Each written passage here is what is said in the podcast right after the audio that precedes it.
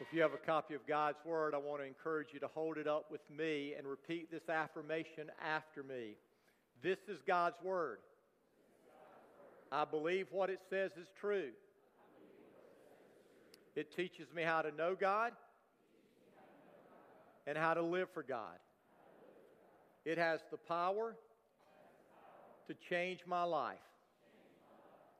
Now, if you're here and you're not yet a Christ follower, you're probably wondering why in the world do we do that? And the reason we do it is because we believe that the Bible is a unique, one of a kind book. It is the Word of God.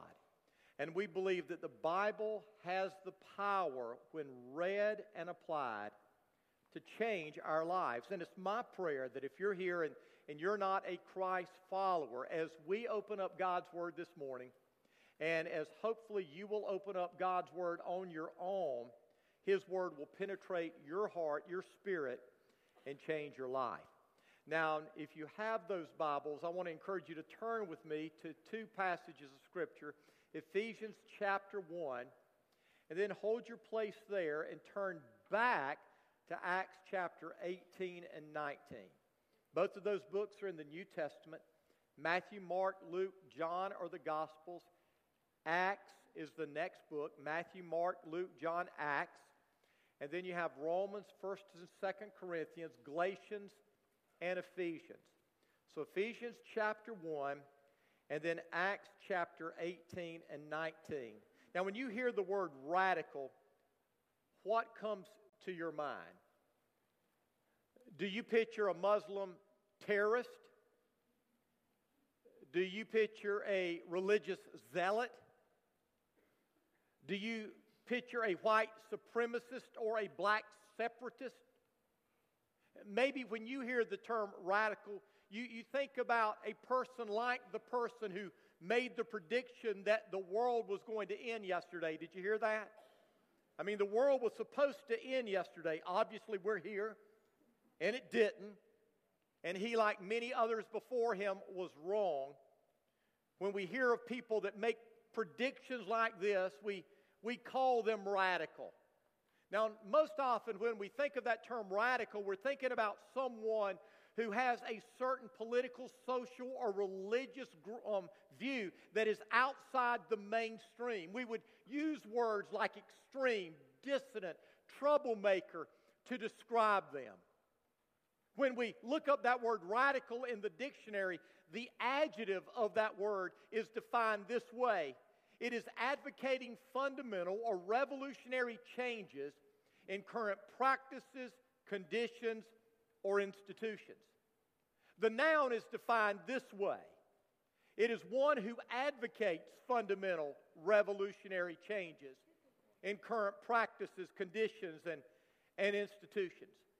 Now, you may be asking, why are we talking about that term radical? Why are we trying to define that term radical? Well, the reason is, is because for the next several months, we're going to be looking at what I believe may be the most radical book in the Bible.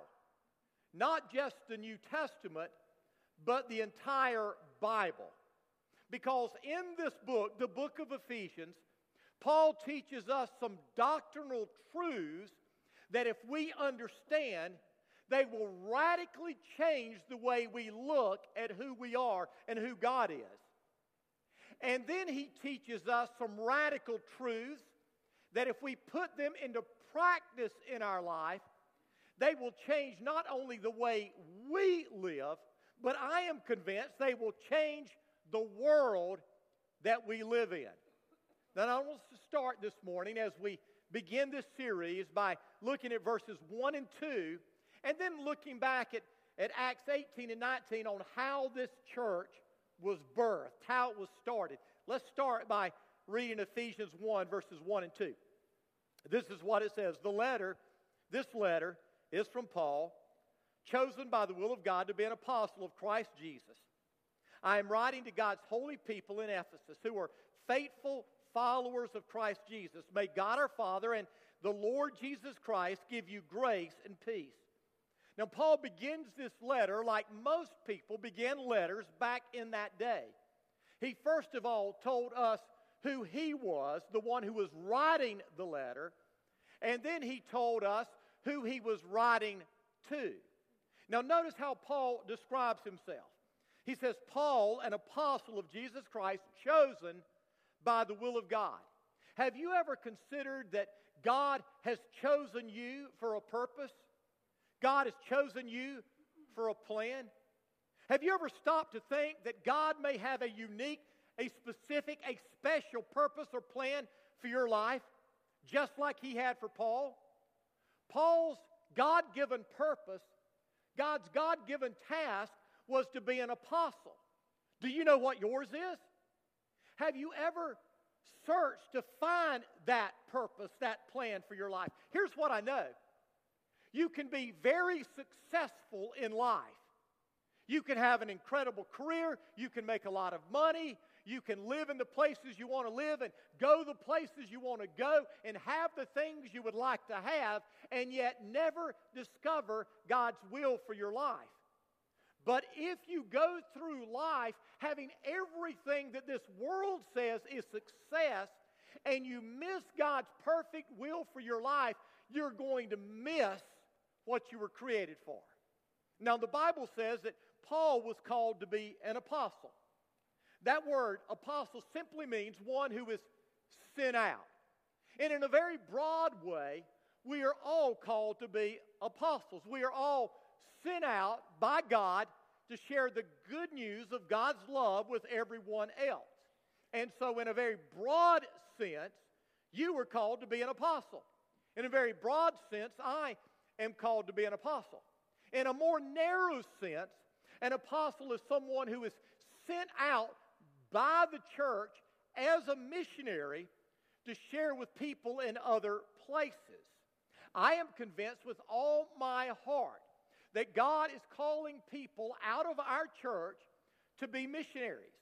He's not just calling some of our children who are in children's worship right now, and He's not just calling children who are sitting in this service or students who are sitting in this service, but He is calling some of you, I'm convinced of that. He's calling some of you adults. Some of you who are already adults, you're already in your career. God is calling you to pick up, pack up, uproot, and be a missionary.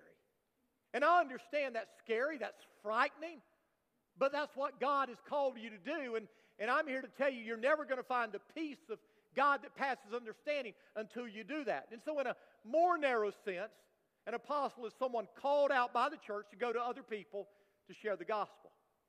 But in a biblical sense, in the most narrow sense, the way Paul is using it, an apostle is someone who was called specifically by Jesus for an apostolic ministry. Now, to be an apostle, you had to see the resurrected Lord. And so, in that sense, you and I cannot be apostles today because there are none of us who can have the kind of encounter that Paul had with Jesus, that the other apostles who saw the resurrected Lord here on earth had with Jesus. Now, some of you are going to get pseudo spiritual and you're going to say, well, God can come to me and show himself to me and, and call me to be an apostle. No, he can't. Because he called these people in his earthly body before he returned to heaven. And so, in that sense, you cannot be an apostle. And so, God called Paul to be an apostle. Paul makes it very clear that he was not chosen by men, he was not an apostle by the will of men, but he was an apostle by the will of God. And so, here's Paul, an apostle, writing to the church at Ephesus. Now, notice how he describes the church. He says they are God's holy people who are faithful followers of Jesus Christ. And that word holy, in most translations, is translated saint. Now, in the Catholic Church, there have been to date over 10,000 named saints. Now, in the Catholic Church, to be a saint, you have to meet three conditions. One, you have to be dead. And so none of you can be saints. Well, maybe some of you. but you have to be dead. Second of all, your life has to be studied and researched by the bishops and a council. And those bishops and that council have to verify that your life is above reproach. And then, third, there has to be a miracle that has been performed in your name. And so, once a person is dead, once a person has been researched, investigated, and a miracle has been performed in their name, they can be canonized. They can be called a saint. The most recent Pope, Pope Francis, has already canonized 850 people. 850.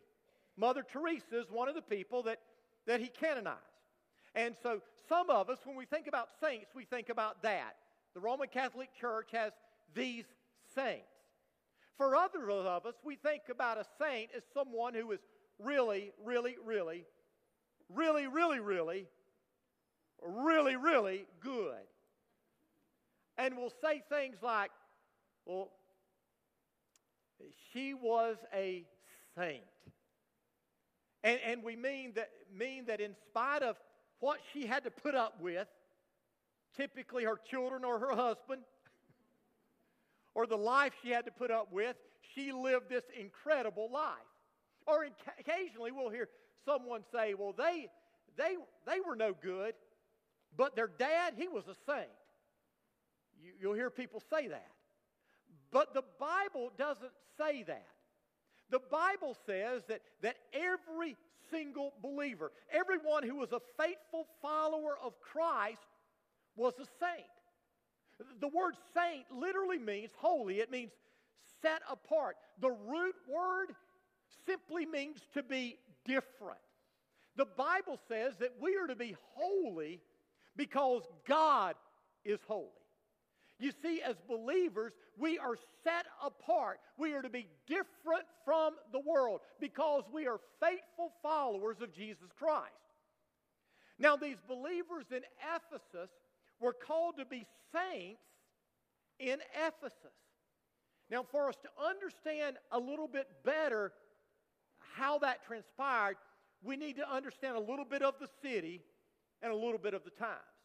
First of all, Ephesus was one of the five great cities in the Roman Empire. The other ones were Rome and Corinth and Antioch and Alexandria.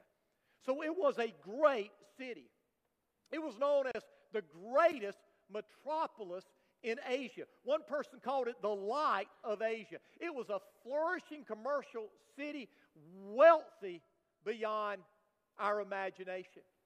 Ephesus was a city where four major highways intersected, bringing business people and tourists from all over the world. They had an amphitheater in Ephesus that seated 25,000 people. That's a big amphitheater in that day. They had the largest library in the known world. Now, we haven't verified this historically, but tradition tells us that that underneath that library, they built a tunnel that went to the brothels on the other side of town. And so men could tell their wives, I'm going to the library to read. And they would go to the library, and then they would get into the tunnels, and they would go over to the brothels. Now, we don't know if that's true or not, but that's what tradition tells us. So it was a commercial city, it was an educational city, it, was a, a sports city. Every year they, call, they held the Artemision Games in Ephesus. The Artemision Games were second to the Olympics. It would be like having the, the World's Fair or, or the Olympics in your city every single year. That's the kind of city Ephesus was. But its biggest attraction was the temple to Diana. It was the largest temple in the known world, and it was one of the seven wonders of the ancient world. There were thousands, literally thousands, of temple priests and priestesses there to the temple Diana. And that takes us to the other thing about Ephesus. Not only was, was it a city that was wealthy and a city filled with, with educational and, and, and sports and, and, and all of these various things, it was a vile and vulgar city. Prostitution was rampant and, and there were all kind of things that were just filthy and dirty there. And it was in this city that Paul planted a church that literally uprooted the world. We see this beginning in Acts chapter 18, verse 18. In that verse, we see Paul and, and his companions, they leave Corinth, and the first port they arrive in is Ephesus. And, and Paul leaves Priscilla and, and Aquila there and some of the others, and he goes on and he continues his ministry while they stay in Ephesus and begin to work and begin to serve. While they were there, they would go to the synagogue every week. And, and as they went to the synagogue, Priscilla and Aquila heard this man. His name was Apollos. And, and he was an incredible speaker. He was bold, and he was dynamic, and he was persuasive. And he would tell people about Jesus but he didn't have the full story. He, he was missing the entirety of the gospel. So the Bible says that Priscilla and Aquila took Apollos into their home and, and more accurately told him the things of Jesus. And Apollos became one of the greatest preachers in the ancient world. After a while, Apollos felt like God was calling him to Corinth to go, and, and he did. He went to Corinth and he began to preach. And that's why, if you read the book of First Corinthians, one of the things you will read there is Paul talking about some say they follow Apollos, some say they follow Paul, some say they follow Jesus. You read that there because Apollos had been there ministering, and he was such a powerful proclaimer of the Word of God. So, shortly after Apollos left Ephesus and and went to Corinth, Paul came back to the city. And immediately when he came back, he, he met some disciples. But there was something missing in these disciples' lives. That they knew the message of John the Baptist, and John came preaching, Repent, for the kingdom of God is near. But they had not heard about Jesus. And so Paul sat down and told them about Jesus. They accepted Jesus, they were baptized, and the Bible says they were filled with the Spirit. And from there, Paul began to build a church. The Bible says that he, he initially went to the synagogue and he boldly proclaimed the Word of God in the synagogue for three months. And many people came to faith. Many people accepted the good news about Jesus, but there were some who rejected the message and to be honest with you, there were some who were antagonistic toward the message. And that's how it always will be. You see, as we share the gospel, there will be some who hear the word and receive it. There will be others who hear the word and don't want to have anything to do with it. And then there will be others who not only reject the word, they turn against the word and will try to destroy it. And so the Bible says after three months, Paul left the synagogue and he went to this lecture hall of Tyrannus. And the Bible says that he began to discuss with them, boldly proclaiming the word of Jesus. And he did that for two years. Now, that word discuss, it literally means to reason with. And so Paul didn't just get up in this lecture hall and preach and leave. No, for, for two years, Paul had discussions with people, answering their questions, telling them how Jesus Christ, this one who was born, this one who died, this one who was resurrected, is God in the flesh, and how every knee will bow and every tongue will confess to him. And for two years he did that. And many people came to faith to the point that at the end of two years, every single person. The Bible says Jew and Greek alike in the province of Asia had heard the gospel. Every person within two years. Think about it this way. Let, let's say that God so radically gets a hold of our lives and we get so bold with our faith that we begin to share the gospel to the, to the point that within two years every person in Lexington, every person in West Columbia, every person in Cayce, every person in Gas, Gaston, every person in Batesburg, Leesville, every person in Columbia, every person in Blythewood, and beyond, every person had heard the gospel of Jesus Christ.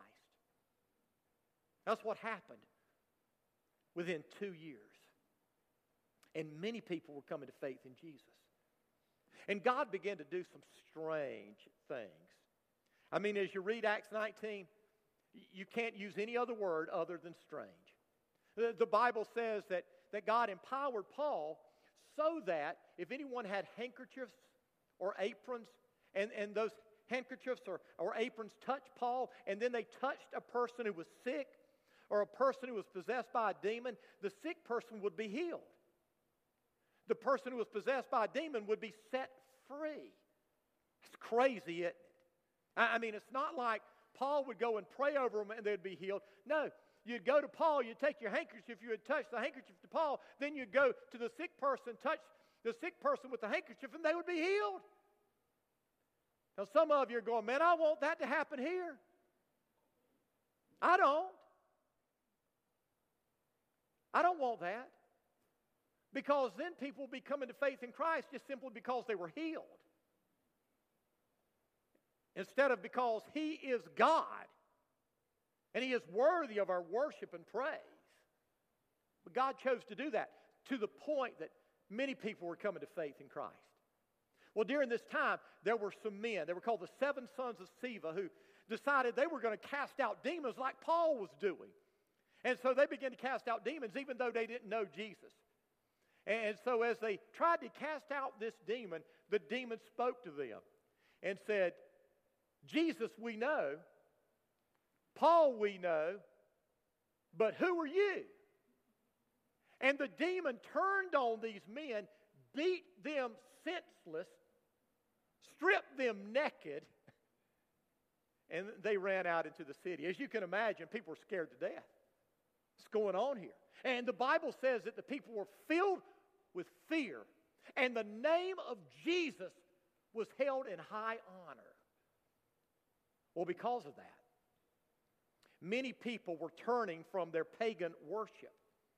And as they did, they were not simply turning from their pagan worship, they were leaving their pagan worship behind.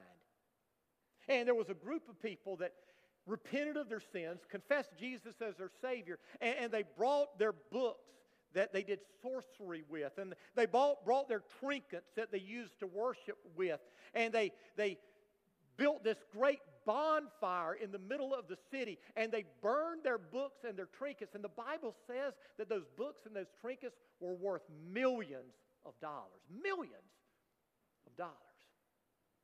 Well, as you can imagine, as the gospel spread, these false pagan religions began to dwindle. And those who made their money off these pagan religions began to be upset. And, and, one of the men was named Demetrius. He was a silversmith, he, he was the head of his local union. And because people were not worshiping Diana as much as they used to, they were not buying these, these idols to the goddess Diana anymore. And so they weren't making as much money. And so Demetrius got all of the people upset, and they brought Paul's friends who were with him out into that large amphitheater that seated 25,000 people, and it was crowded, people all around, and they were yelling and screaming, and they wanted to kill them. Paul wanted to go out there and help them. But one of his friends who wasn't a believer held Paul back and said, No, you can't. And so Paul didn't go. Finally, the mayor of the city came out. And he said, These men that you're accusing, they haven't done anything wrong. They haven't stolen anything from the temple. They haven't blasphemed our goddess Diana. They have done nothing wrong unless you can prove that they have done something wrong, they must be let go because if we don't, we're going to start a riot and Rome's going to come in here and they're going to get us all. So the Bible tells us that that mob dispelled, they left, and people went away, and, and a short time after that, Paul left. But as Paul was getting ready to go to Jerusalem, eventually to make his way to Rome, he wanted to meet with the elders, the pastors of the church in Ephesus one more time. So in Acts chapter 20, he brings them together and he encourages them.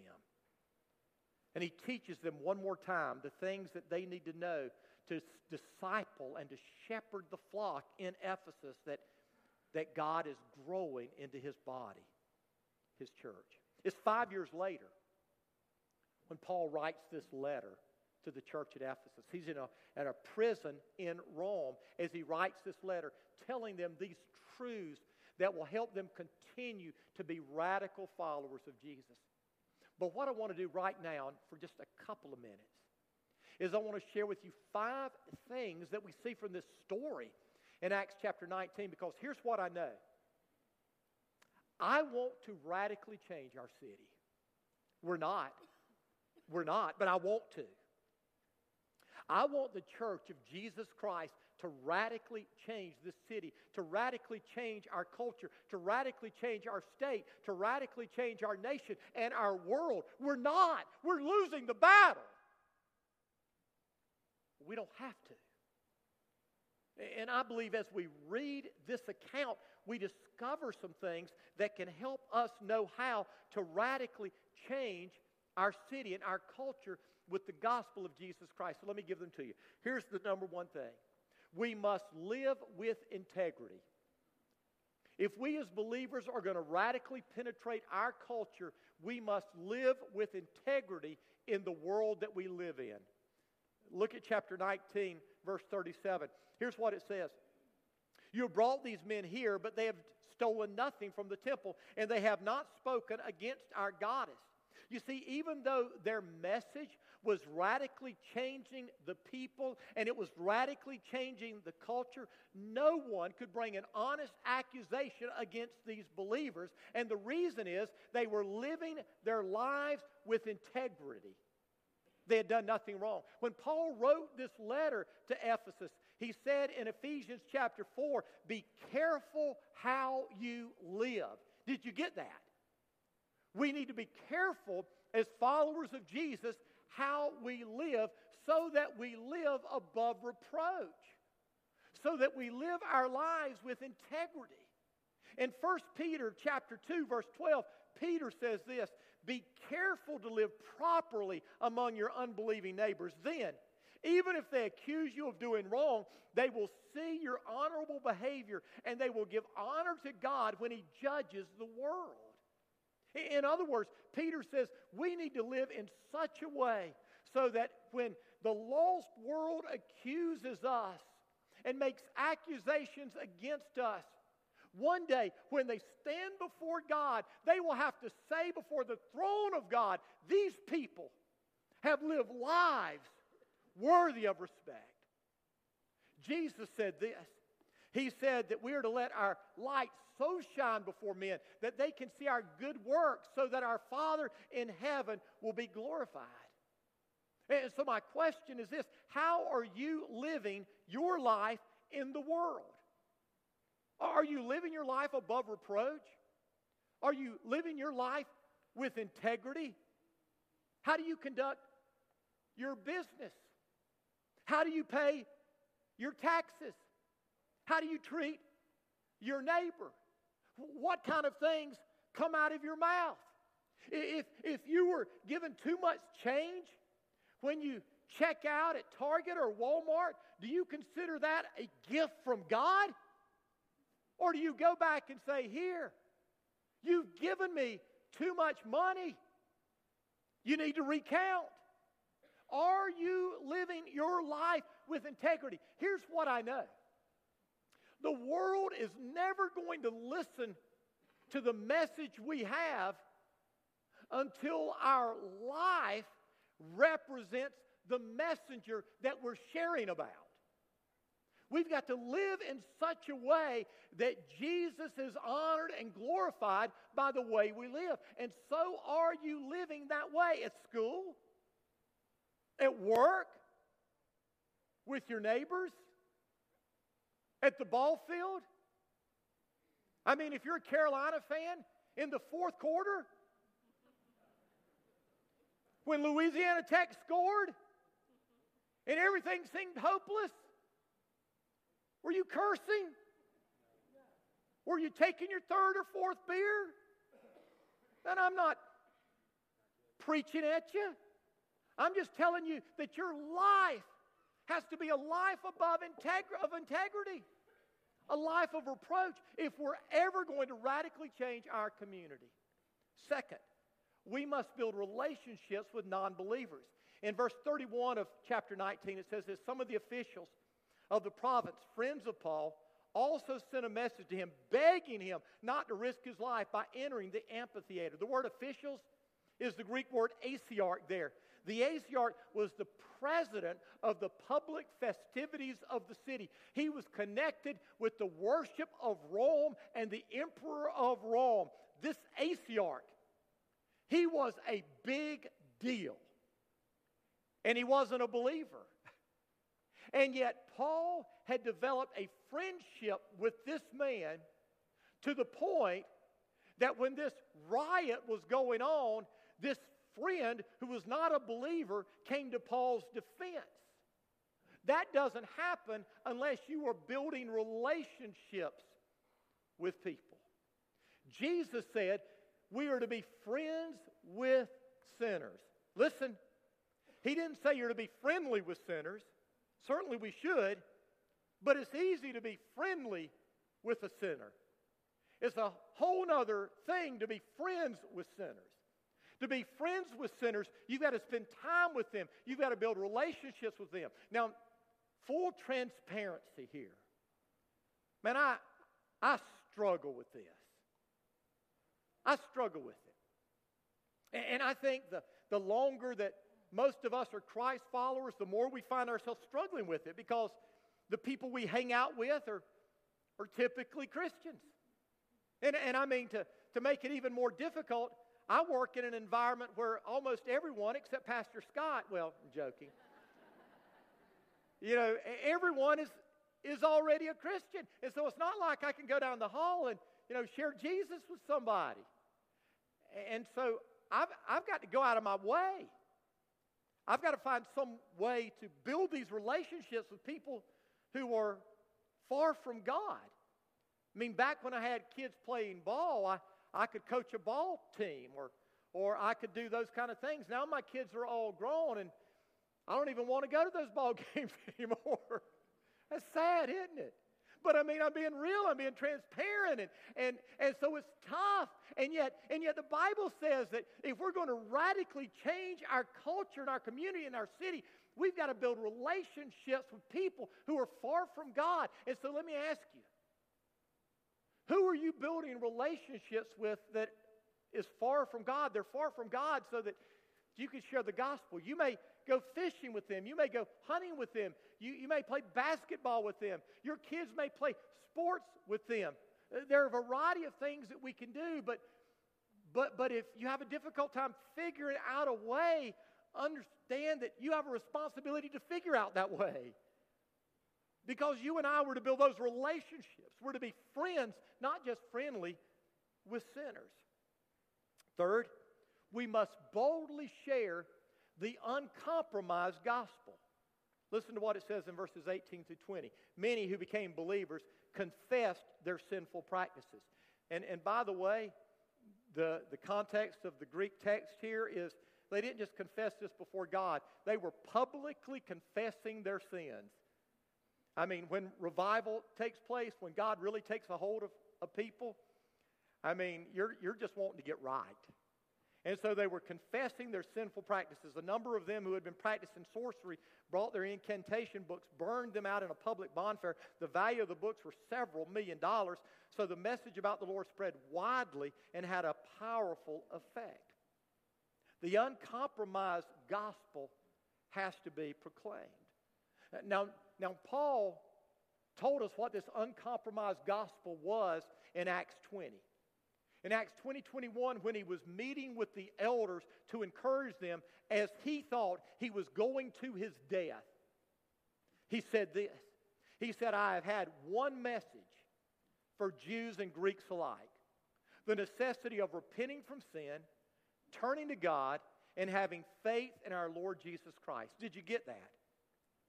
The uncompromised gospel includes repenting of sin, turning to God, and having faith in Jesus Christ.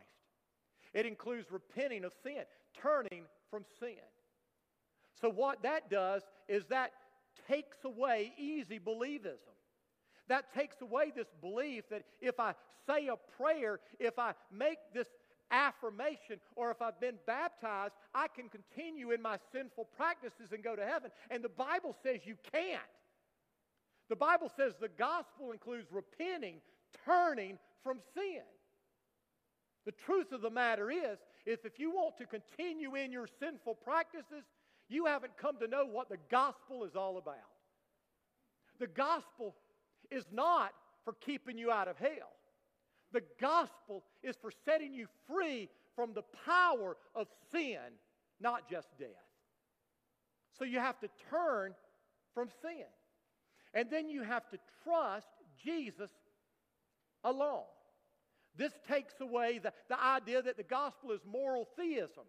That if I believe in God and I try to do good, then I'm going to go to heaven. No.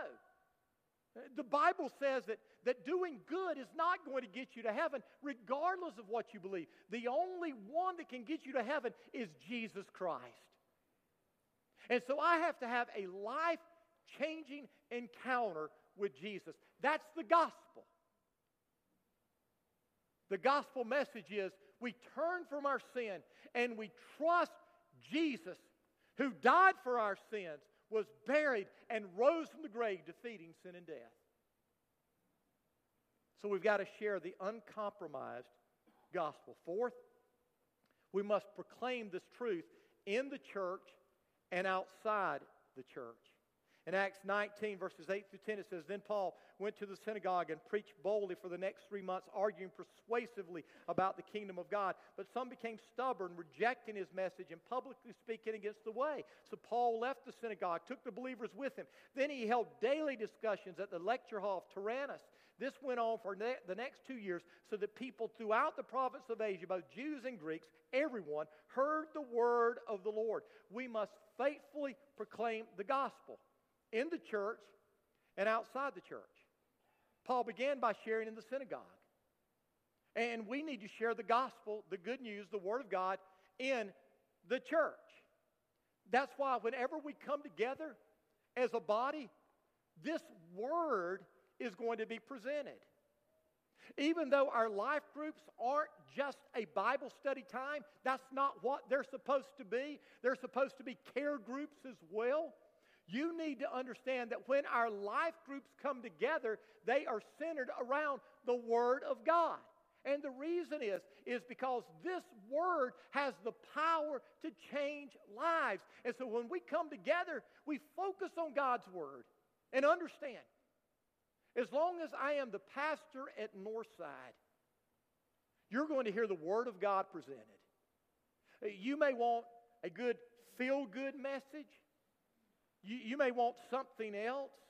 But what we're going to do is we're going to systematically open up the Word of God and let God's Word speak for itself. Because it's not me that can change your life, it's the Holy Spirit working through the Word of God that can change your life.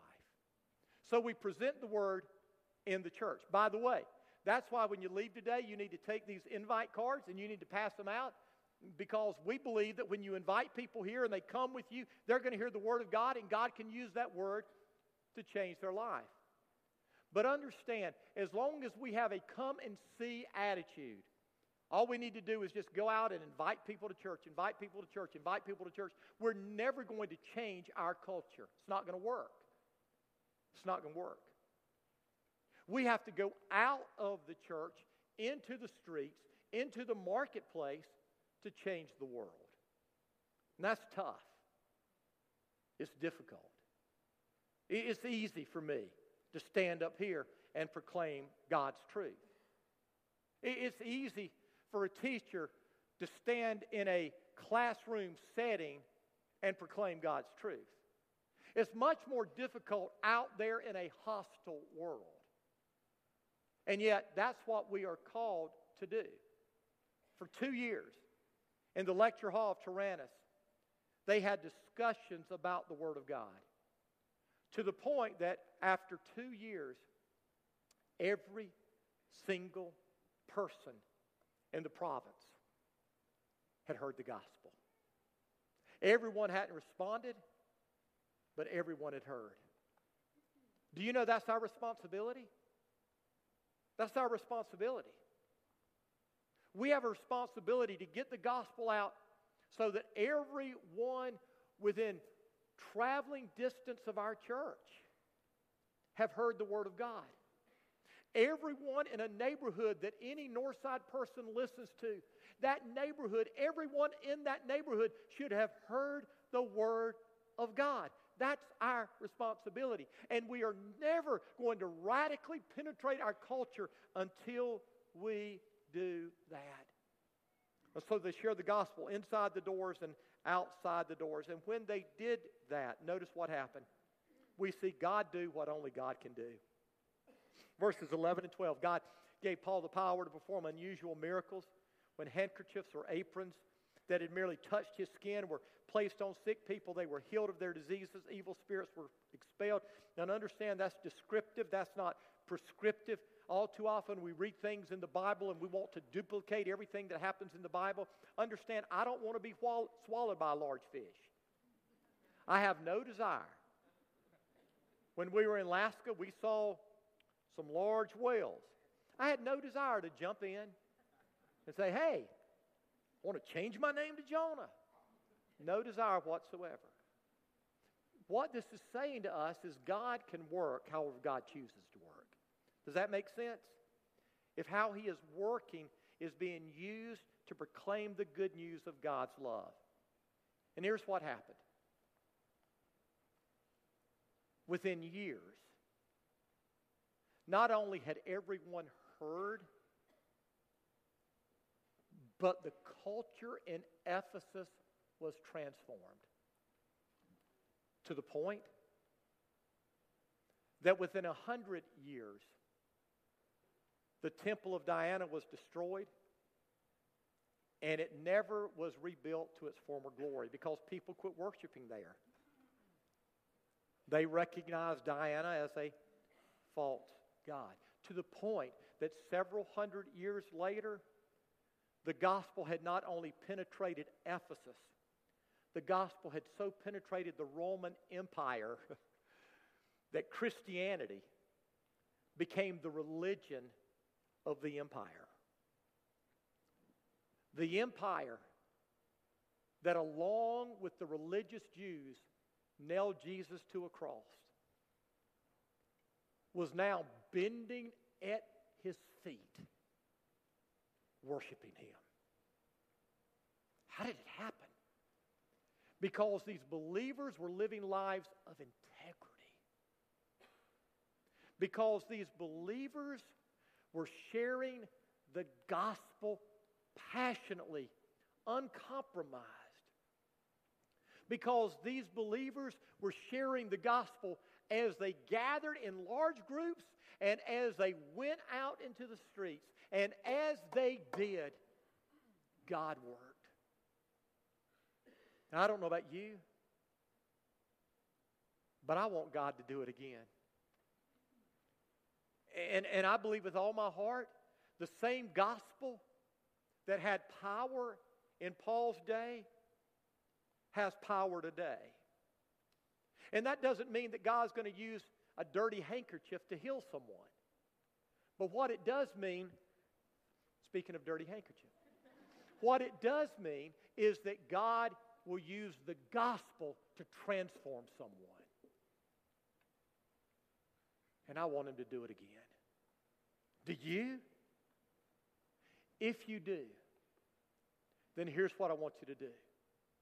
In just a moment, we're going to have our altar time, and our altar is going to be open. And if that's your desire, your desire is for God to radically change our city, then I want you to come to the altar and I want you to pray. And, and there's probably an area of your life that you struggle with, like I do, that you need to say, God, help me in this area of my life so that we can be used to radically transform our city, our culture. And just pray and talk to God. I want to encourage you to do that. But then there are others of you who you, you've never met Jesus yet. And, and as we said here, we talk about radically changing our culture and our city. You know that something's missing in your life. And, and in, inside, deep down inside, you know what is missing. It's a relationship with God through Jesus.